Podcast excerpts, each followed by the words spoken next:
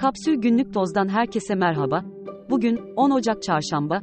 Tüm yurtta yağışlar sürüyor. İstanbul ve Kocaeli hariç Marmara bölgesi ile yurdun iç ve doğu kesimlerinde kar görülecek. Şimdi haberler.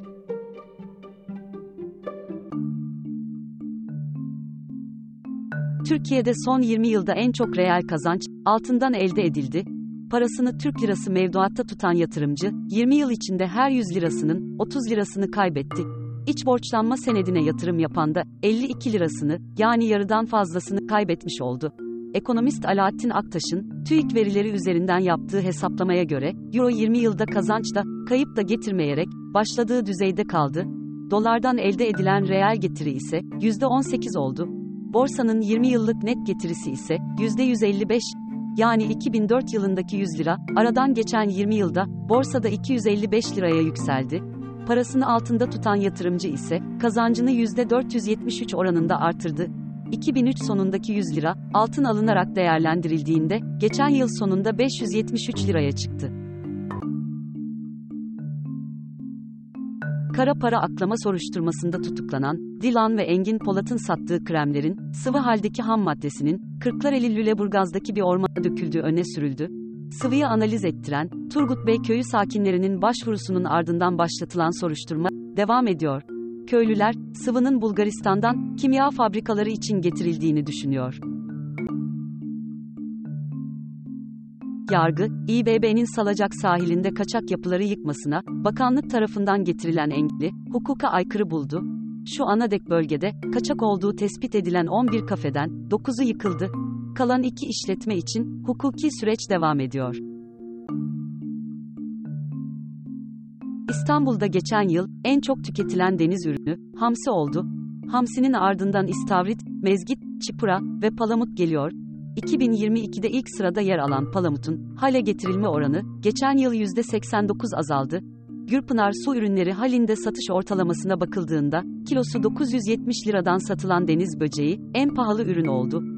Bunu kilosu 970 liradan satılan ıstakoz ve kilosu 495 liradan satılan jumbo karides izledi. Hamsinin kilosu 25, istavritin kilosu 31, mezgitin kilosu 32, palamutun kilosu 48 liradan alıcı buldu. Fransa'da Başbakan Elizabeth Borne, görevinden istifa etti. Büyük tartışmalara sahne olan, yeni göç yasasının kabul edilmesinin ardından başlayan krizde, 62 yaşındaki Borne istifa mektubunda, Cumhurbaşkanı Macron'un isteği üzerine görevi bıraktığını ima etti. İstifayı kabul eden Macron, başbakanlık görevine, 34 yaşındaki Eğitim Bakanı, Gabriel Attal'ı atadı. Attal, ülke tarihinin en genç ve ilk açık eşcinsel başbakanı oldu. İstanbul'da toplu taşıma ücretlerine yapılan zamla birlikte, TCDD'ye bağlı Marmaray Tam Parkur bileti, 39.16 liraya, İETT'ye ait metrobüs ise, 26.25 liraya yükseldi.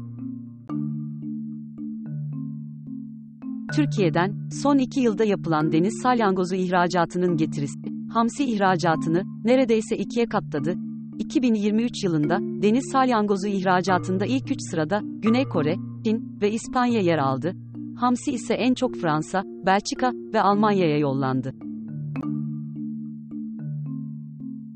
FIFA Dünya Kupası'nı hem oyuncu hem de çalıştırıcı olarak kaldıran 3 kişiden birisi olan Alman futbol efsanesi Franz Beckenbauer 78 yaşında hayatını kaybetti.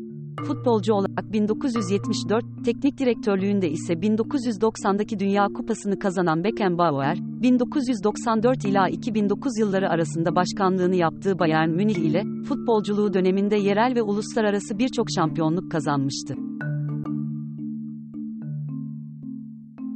Apple, bazı iPhone'ları kasıtlı olarak yavaşlattığı iddiasıyla, ABD'de uzun süredir devam eden bir toplu dava kapsamında, 500 milyon dolarlık tazminat ödemeye başladı.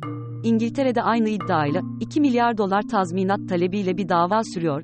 İddiaları kabul etmeyen, ancak yine de uzlaşıya giden şirketin, İngiltere içinde benzer bir karar alması bekleniyor. ABD'deki uzlaşı iPhone 6 ve 7 serisindeki cihazları kapsarken, İngiltere'deki davaya iPhone 8, 8 Plus ve X cihazları da dahil. Daha fazlası için kapsül.com.tr adresini ziyaret edebilirsiniz.